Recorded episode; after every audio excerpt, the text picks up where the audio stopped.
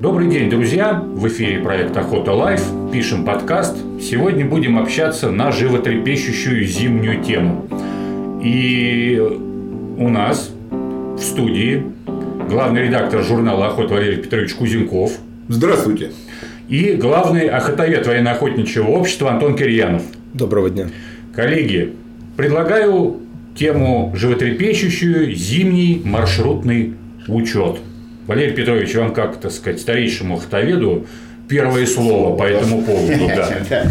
А, Саш, я уже много выступал по этому вопросу, но там не только зимний маршрутный учет. Зимний маршрутный учет там, где снег есть, а где нету снега, там сейчас а, прогон различные и т.д. и т.п. Да?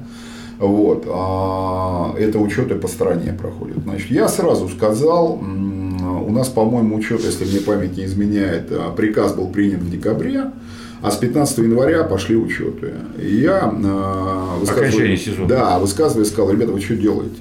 Вы вводите новую методику, а в декабре вы принимаете приказ, а через две недели у вас надо уже эту методику внедрить, да, то есть э, с учетом того, что она новая. Нет, там много осталось старого, это был ответ, ничего там такого нет. По-любому, мое мнение, если мы внедряем какую-то методику в области учетов, да, то мы должны ее проработать, мы должны ее опробировать, и мы должны обучить людей а, как проводить эти учеты. Да? А ты можешь а, коротко сказать, чего в ней такого нового, неизведанного, ну, так сказать, для широкого круга слушателей? А, ну, как меня, я разговаривал по этому вопросу с людьми и на земле, и не с земле. Ну, новые, например, если делать прогон, если охотхозяйство меньше 8 тысяч гектар, то надо прогнать 70% территории хозяйства. Представляешь, да, 70% территории хозяйства надо прогнать и посчитать всех животных и прочее, прочее. Ну, то есть батальон солдат просто ну, в и дело, да, да и... это вот Волгоград в шоке, например, угу. да.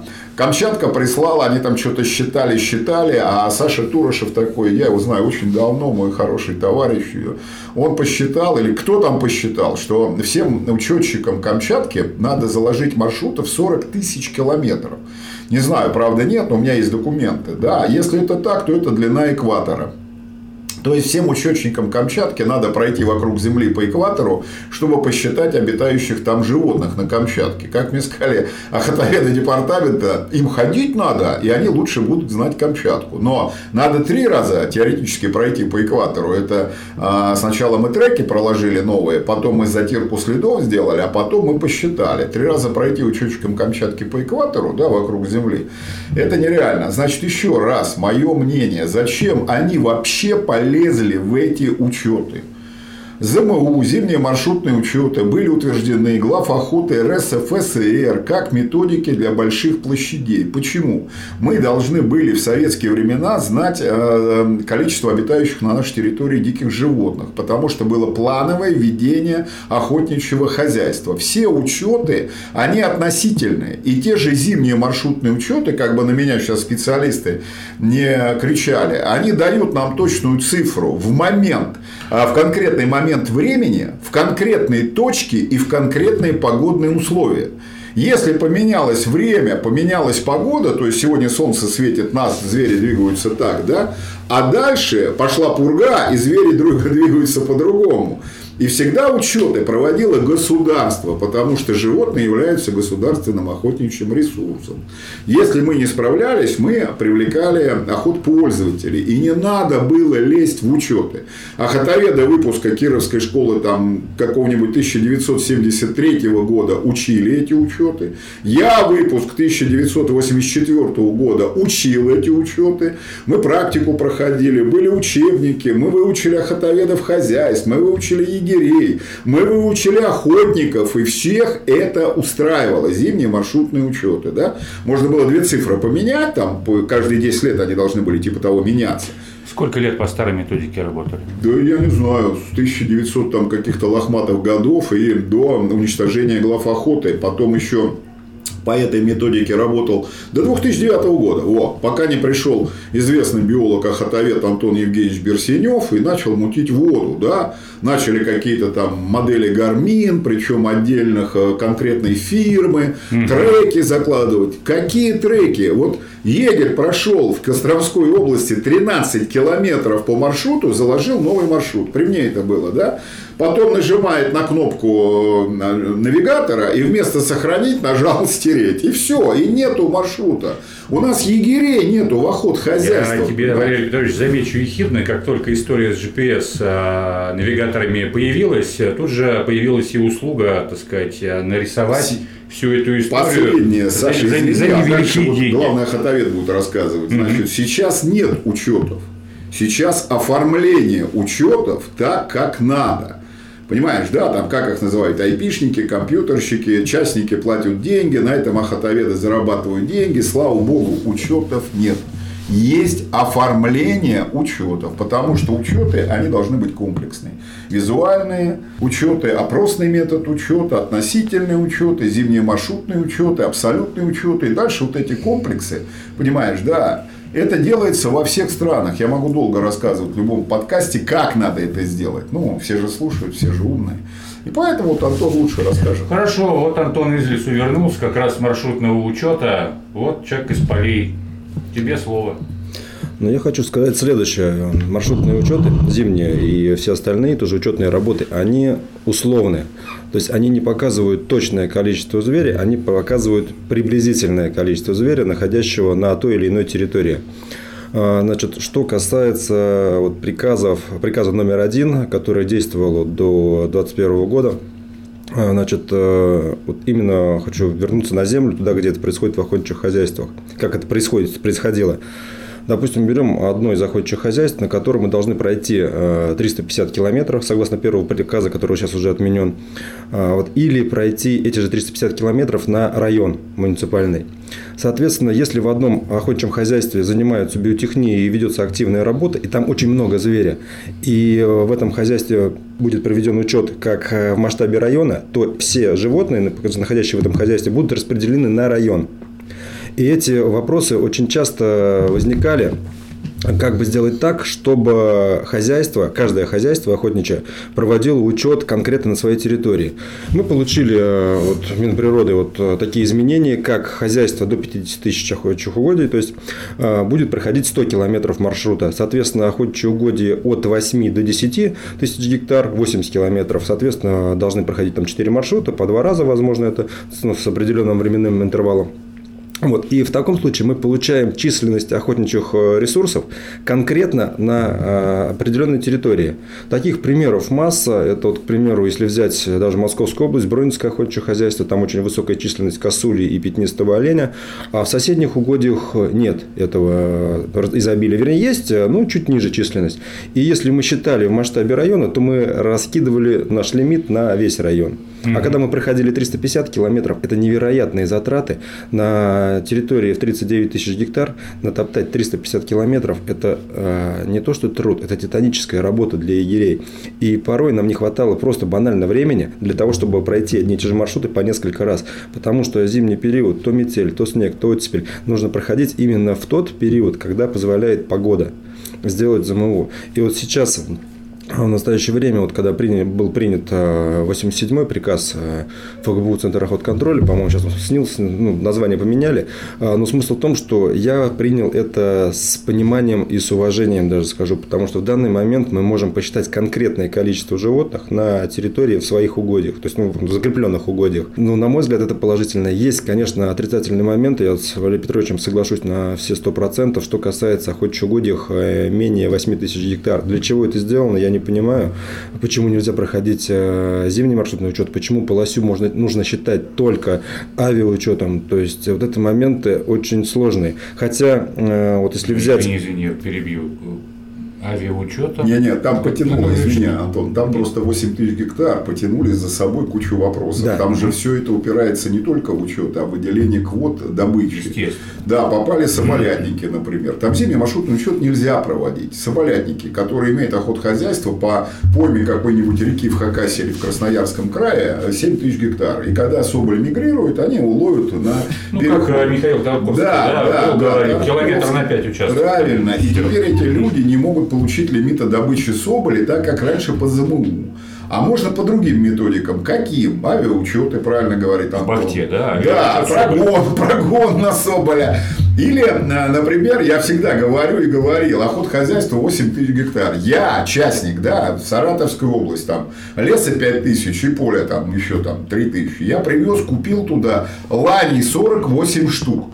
Мне запрещено добыть одну лань. Почему? Потому что а, надо, чтобы было 7 голов на тысячу га угодий. Понимаешь, да? А я купил лани, я купил пятнистого оленя, я купил благородного оленя. У меня на этой территории живет 150 голов копытных разных видов.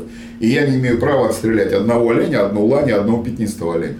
Понимаешь, это вообще что такое? Это какая экономика? Какие инвестиции? Ну, я, ты знаешь, Саш, Ну, я тоже сам, знаю. э, сам виноват. А, Сам виноват, зачем поплатил, заплатил деньги, привез и купил. Будешь То есть, на- будешь Антон наказан. правильно говорит, я бы посоветовал вернуться к старым методикам, к старым методикам. И э, понимаешь, тут даже не в методиках, проблема в делопроизводстве. Вот как делают, например, нормальные страны, они провели разные учеты, да, где снега нет, проводят учеты, Прибалтика. Дальше садится начальник охотдепартамента области и садятся все охотпользователи. Совещание. Он говорит, мы провели учеты в Бронинском хозяйстве. Вот смотрите, у вас к отстрелу такое-то количество оленей, кабанов. Там. Вы согласны? Антон говорит, я согласен. Подпишите протокол. Протокол подписан. Соседнее хозяйство, вы согласны? Я не согласен. Почему? А у меня оленей можно стрелять не 10 голов, а 20. Отлично. Но у вас учета не позволяют. А тут не получается. Контрольный учет. Тут же выезжают в это хозяйство представители госструктур и все соседи, охотоведы соседей. Почему? А понимают, что животные мигрируют, понимаешь, да? Они могут в Бронице зайти, могут в соседи уйти там, и там проводится контрольный учет. И там на месте они согласовывают количество добываемой дичи и обитающей дичи. Если не согласовали по тем-то причинам, все, подавайте в суд. Тогда охотпользователь может подать в суд на охотдепартамент. Но на момент суда всякая охота закрыта. На В все. его угодьях. В его угодьях. Просил- просил 20, Конечно. 20 не дали, Вообще закрываем и доказывай. судимся. Ага, Да. ага. И Очень пока хорошо. суд охоты нет. Это материальные убытки. Никто на это не идет. И поэтому во время контрольного учета в угодьях они все равно договариваются. И больше потом подписывают протокол. И нет больше вопросов. Понимаешь, да? Но это методика. Методика опробирована. Методика внедрена. И крупные совещания по учетам со всеми охотпользователями, ну, той же Московской области, должен провести господин Вачугов, там, Дим Димыч или кто-то, и поставить точку после проведения учета. В советские времена как было? Там районный охотовед, три хозяйства в районе, он определяет дни. Инспектор подъезжает, тогда был охотовед, не инспектор. И в этот момент охотпользователи все на базе. Дальше инструктаж, второй, первый заранее проводился с учетчиками, и все пошли. Я подозреваю, что у инспекции штат немножко другой был. Правильно, систему надо построить, о чем мы говорим, службу рыбы и дичи и т.д. т.т. И вменяемость должна быть. Вменяемость в тех же учетах, в тех же, так сказать, определении квот, в тех же сроках охоты, да, ну, вот лань домашние животные, у них сроки охоты. Какие сроки охоты на лань, которую я купил и завез в свое охотхозяйство? Круглый год. Дайте охотпользователям самим определять добычу, учеты каких-то рябчиков там, еще, ну сейчас это отменили, по-моему, горностаев мы каких-то считаем, белок. Нет уже плана уведения охотхозяйства. Сейчас всех интересуют лоси. И учеты как? Много лосишки, мало лосишки. А дальше тебе любой охотовед нарисует любую цифру, понимаешь, да? Хорошо, у меня... Ну, я, может, не прав. Вот Антон, он на земле работает. Пусть он, я-то все-таки Вот- Глафред. Пусть он, больше он говорит. Давайте, да, вернемся к, зе- к земельному вопросу. конечно. Антон, вот поменялась вся эта история с учетами. Вот ты человек, который вот в ежедневной работе, да, в угодьях, в полях и так далее. Вот а, скажи прямо, что тебя во всей этой истории не устраивает, твое личное мнение как профессионального охотоведа, что надо бы поменять, ну, в каких-то вот, если вот сейчас говорим про, про учеты, ну, давайте тогда про учеты, хотя бы вот, вот то, что сейчас актуально для всех охотпользователей. Ну, первое, на что бы я хотел отметить, это вот как раз э, вот эти 8 тысяч гектар, Угу. Таких угодий достаточно много, и, как правило, небольшие хозяйства, они более эффективны в управлении и ведении охотничьего хозяйства. И почему мне непонятно, почему именно эти хозяйства режимят вот такими моментами. То есть, к примеру, если в охотничьем хозяйстве там э, квота добычи 3 э, лося на добычу, а его надо посчитать с помощью авиаучета. А, то есть это либо нужно задействовать самолет, но сейчас, слава богу, и квадрокоптеры разрешено, но опять же, это стоимость выше, чем стоимость трех лосей. В таком случае в эти охотхозяйства просто при небольшом лимите добычи, там три лося, они будут отказываться от этого и, соответственно, терять средства. А если они будут делать учет, и платить за тот же коптер или самолет, в таком случае тогда, то есть это не будет покрываться. Ну, золотой лось. А, да, будет лось золотой. Соответственно, а, почему вот в этих методиках а, так произошло, мне непонятно. То есть э, маленькие хозяйства, вот по моему опыту, они более эффективные, чем огромные, такие 100 тысяч и больше. То есть самое лучшее хозяйство, на мой взгляд, форма, это 30-50 тысяч гектар. Для центрального региона. Для центрального региона, да, для центрального региона, Валерий Петрович, вы правильно подметили, потому что за Урале 200 тысяч и 300. Нет, ну, да, это, это, это совершенно другая история. Да, да. Да, да. Мы сейчас говорим о центральной России, то есть больше, потому что здесь как бы именно вот активное охотничье хозяйство ведется. И вот... Я тоже как бы э, Тахтоедов слышал не один раз там, да, куда ты ездишь там, там, а у вас сколько там? А у нас 50 тысяч. А у вас сколько? А у нас 70 тысяч охотхозяйств. Я говорю, слушай, а так-то вот, ну, сколько успеваете? Ну, осваиваете реально? 25-30. А что там, ну... Ну, это буферная зона, да. понимаешь? Ну, да, да. да. Подтверждает, подтверждает. Да, да подтверждаю, да. И вот... Центральный регион должен быть 30-40 тысяч. Основное изменение, которое необходимо сделать в кратчайшие сроки, то есть э, это вот Министерство природных ресурсов э, и органам, которые ответственны за это, это изменить подход к хозяйствам маленькой площади. Это необходимо сделать, иначе мы будем эти хозяйства просто не мы, а государство будет эти хозяйства, э, скажем, Душить. Скажем правду, душить, душить, да, душить, да, именно душить. Другого слова я не могу применить к этому. Вот, именно душить. Потому что если сейчас вот э, с выходом 87-го приказа о учетных работах э, мы полностью поддерживаем, но есть определенные пункты, которые с ними смириться невозможно. Это как раз о том, о чем я сейчас и говорю. Угу. Вот. Основное вот по учетам, которые сейчас происходят на хозяйствах от 10 тысяч и выше, я полностью поддерживаю. Мы считаем конкретно животных на той или иной территории, э, вот, получаем лимит добычи на конкретно на то, что мы насчитали, вот, и не распыляем свою квоту на соседние районы. Потому что у нас были, допустим, в Московской области, э, когда считали в масштабе района, допустим, Солнечногорск Кировский район, не побоюсь этого слова. Угу. То есть у нас есть там охотничье хозяйство выстрел, где плотность лося очень высокая, но получаем мы лимит добычи там 5-6 особей, хотя можем получать 9 и Потому даже 10. Учет, Потому что идет учитывается Солнечногорск. Учет шел в масштабе района, угу. то есть мы нас считывали, то есть если в масштабе хозяйства я считаю, я могу спокойно на добычу получить там 7-10 даже лосей. Вот. А получали только наполовину, потому что часть лимита распылялась на соседнюю территорию. На вот. соседей, да? Да, на соседей. А у них мало. А у них, ну, не меньше, то есть у них лось тоже есть, его чуть меньше, потому что что территория более застроена, больше автомобильных трасс, а, животные погибают в ДТП и еще какие-то случаи. А там территория ограниченная, то есть ни одной дороги, ни железной дороги, ни автомобильной дороги, ДТП вообще в принципе отсутствует с дикими животными. И честность лося на этой территории гораздо выше, уже десятилетиями. То есть я как бы 4 года наблюдаю, вот работаю 4 года наблюдаю, численность постоянно одна и та же. То есть вот э, как не приезжаешь на охрану, смотришь, там, здесь, здесь как бы зверя очень много. И согласно вот за ММУ я четвертый год уже сам провожу, я вижу, какое количество пересечений. И соседнее хозяйство, ну, допустим, Озерецкое, а, находится там в 15 километров, но хозяйство очень антропогенное. А, с 21 тысячи гектар всего лишь 15 тысяч а, охотничьих угодий. Угу. Потому что большая часть, э, ну не больше, а 30% части э, хозяйства, то есть это рудиментарная территория, непригодная для обитания диких животных. И честность лося там уже гораздо ниже, там в среднем 4, может быть, 6 особей на одну тысячу гектар. А в том же вот, Солнечногорском Калужском районе выстрелили, там уже до 10 тысяч гектар, э, до 10 особей на, на одну тысячу гектар доходит. Вот, и здесь, конечно, нам э, очень удобно считать и в масштабе хозяйства, а нежели масштабе э, а района. Еще, а вот такой вопрос. Я э, обсуждал э, с одним из председателей ну, районного общества охотников. Он тоже как бы, ну, так сказать, не удумевал, что произошла такая история, что раньше мы лосей считали на ту часть, что является а, лесными угодьями, то есть пригодные зоны, да, да, да, да, пригодные зоны, как говорится, обитания данного зверя. Теперь, говорит, у нас половина а, остальная это поля, и мы вот это вот экстраполируем, теперь оказывается на 100% а, площади охотхозяйства, хотя больше половины это поля, они непригодны условно. Вот как с этим? Ну, сейчас объясню. Это, опять же, поля, болота, это условно непригодные. Лось а, передвигается по полям, кормится в полях.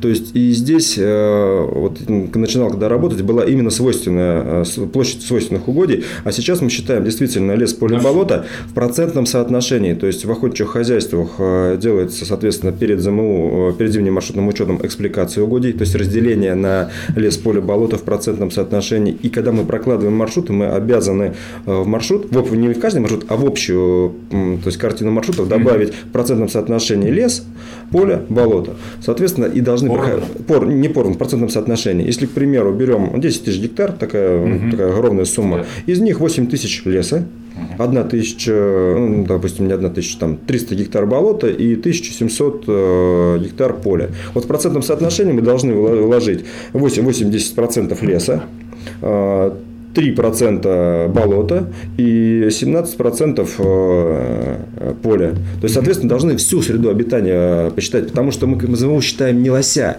мы считаем охотничьи ресурсы, мы считаем лис, мы считаем белок, то есть мы считаем оленей, мы считаем косуль, да. Потому что если мы будем лося считать в одном месте, а косулю в другом месте, это будет непонятно что. А много охотничьих угодий, в которых обитают э, несколько видов копытных, в том числе это и лось, это олень пятнистый, олень благородный, косуля, э, соответственно, и другие пушные животные. При угу. учете мы учитываем всех. То есть э, в карточке учета, то есть обязательно в обязательном порядке отмечаются то есть, все животные, которые э, являются охотничьими ресурсами. Понимаешь, Саша, вот пятнистый олень сейчас такой глубокоснежный, он стоит на кормушках. И ничего мы ЗМУ не посчитаем. Кабан сидит на кормушках или в болотах. Ну, а куда? Болото. Я еще раз говорю, у нас сейчас все учеты. Мы живем, ведем охотничье хозяйство по блату а не потому, что как надо его вести, как в других странах ведется, я только что про это говорил, именно по блату. И я скажу такую крамольную вещь, вот Антон не знает, откуда взялись 8 тысяч гектар. Есть а, член научно-технического совета, а, я не буду называть его фамилию, значит, очень технический совет. природе, да, он имеет свое частное хозяйство. Я когда-то ему сказал, уважаемый коллега, вы мыслите в рамках охотничьего хозяйства страны нашей, в рамках своего частного хозяйства площадью 40 тысяч гектар. Угу. Вот Антон тут же говорит 30, 40, 30, 40. Я поправил, что для центрального региона есть Якутия, есть Камчатка, есть Курилы. Там тоже надо проводить учеты, там тоже живут охотники, и там тоже методики, понимаешь, да? Это огромная отраслевая задача. Я тебе сразу сказал, точку в данный момент, в данное время, в данные погодные условия ЗМУ показывает. А есть еще учет на подкормочных площадках, есть еще прогоны. Сейчас уже забыли про, значит, тропление, уже никакой практически не проводится, да? Формула там этого Малышева Перелешина была, когда нас там учили. Все проработано. Есть лось, давайте не будем называть его оленем, понимаете? Он олень, он семейство оленей. Но он, Но он лось и не является оленем пятнистым. Чего вы залезли в это и заглохли, и завязли? Сейчас надо поганой метлой всех думающих, здравомыслящих людей, которые с чистого листа напишут закон об охоте, нормативку, правила охоты. Я могу часами говорить про правила. Вот я статью сейчас редактирую, прислал. Охотник, да, это что такое? Он волчатник, он добыл около 500 волков в своей жизни. И сейчас он мне пишет, я смотрел программу, а там стоят в красных жилетах внутри волчьего загона и охотятся на волков э, во флажках, егеря идут в воздух, стреляют, а эти в красных жилетах. Ты понимаешь, да? И так во всем. И правильно Антон говорит, ему там приятнее, правильно там, но еще раз я тебе говорю, комплекс, а потом государственный контроль совместно с охотпользователями определяет количество добываемой дичи. Вот понимаешь, вот Антон сколько раз повторил, человек на земле, деньги надо зарабатывать. Лось, олени, лось, олени, лось, олени. Лисица мало кого интересует, заяц, понимаешь, хотя он тоже как охотничий вид. Для меня что заяц, что лось одно и то же. Но за лося можно получить 100 тысяч рублей с бригады за раз, а за лисицу там 2 тысячи. Сколько надо лисиц добыть, чтобы заработать 100 тысяч? Ты понимаешь, да? Вопрос-то сейчас еще и финансовый составляющий. И это огромная проблема. И еще раз, э, мы должны упростить. Люди хотят стабильности. Понятно, что учеты должны меняться каждые 10 лет. Почему? Охотугодия меняются. Но раньше охотоведы закладывали эти маршруты, а, делая внутрихозяйственное устройство, и эти маршруты были 10 лет не менялись. Да? Сейчас вот 10 лет прошло, они вроде как учеты поменяли. Ну, теперь отменили внутрихозяйственное устройство, отменили охотоведов, отменили закладку маршрутов. То есть, всему, чему меня учил Кировская школа охотоведения, сейчас никому не надо. И мы попали туда, куда мы попали, понимаешь, да, вот с этими учетами. Это мое мнение. Сейчас нарисуют, сейчас привыкнут, сейчас уже платят, я знаю, люди по 5 тысяч, по 3 тысячи айпишникам, и те на компьютере уже э, под новую методику, понимаешь, да.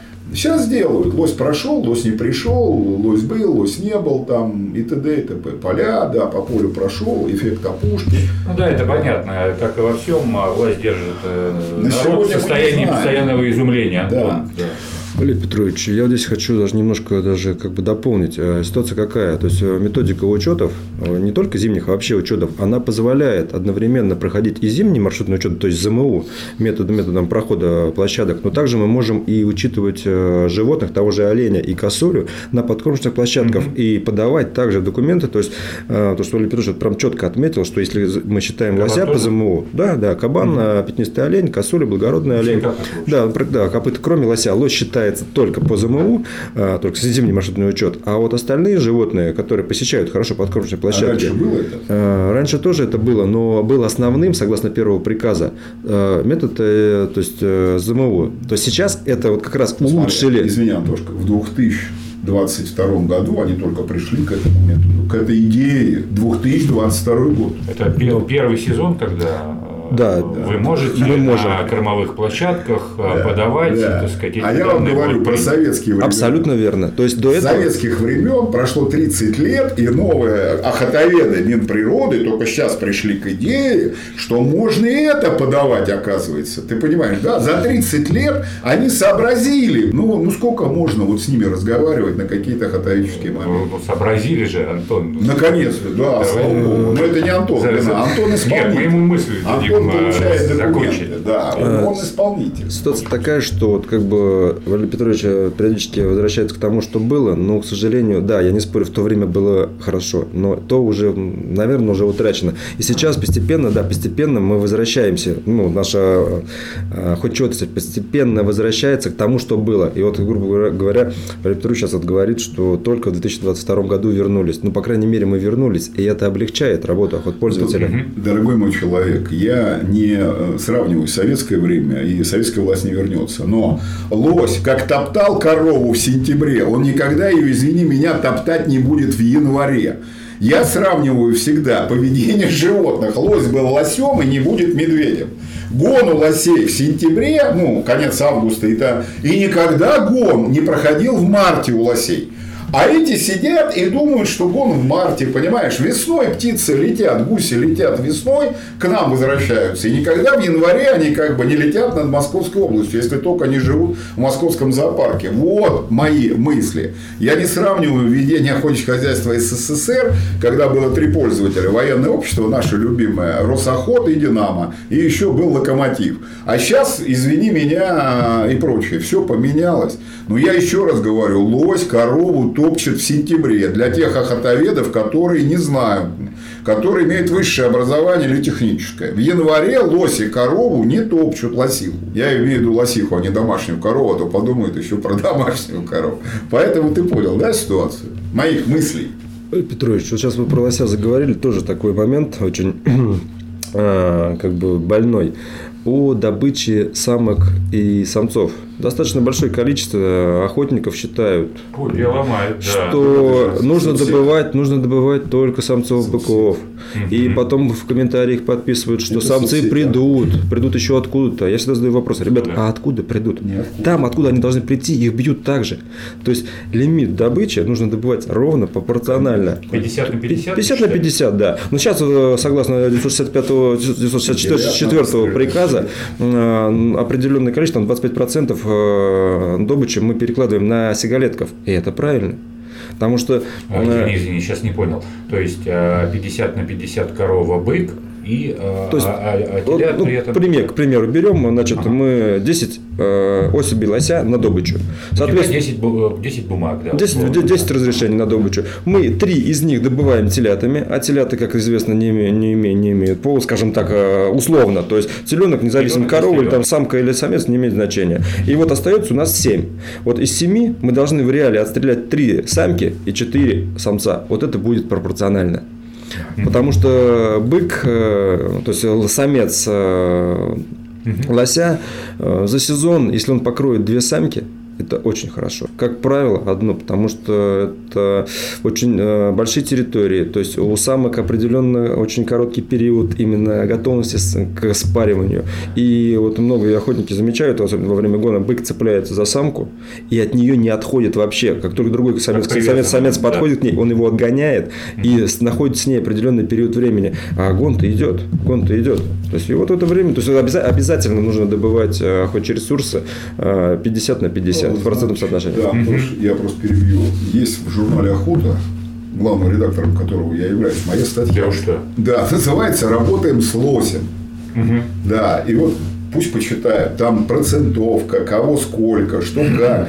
Я полностью с Антоном согласен. Значит, а, это еще с советских времен, когда товарняк стреляли. У нас там помельчала популяция, миграции. Все ждут а, на черных каких-то лосей. В Московской области ждут темных лосей, придут с Твери. Да. В Твери ждут, придут с Вологды. Вологда ждет с Архангельска. Они кировские, Я, я приехал в Долгощелье на побережье Белого моря. Они там тоже ждут каких-то лосей. Я говорю, откуда? С новой земли?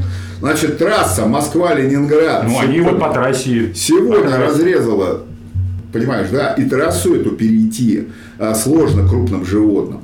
Скат.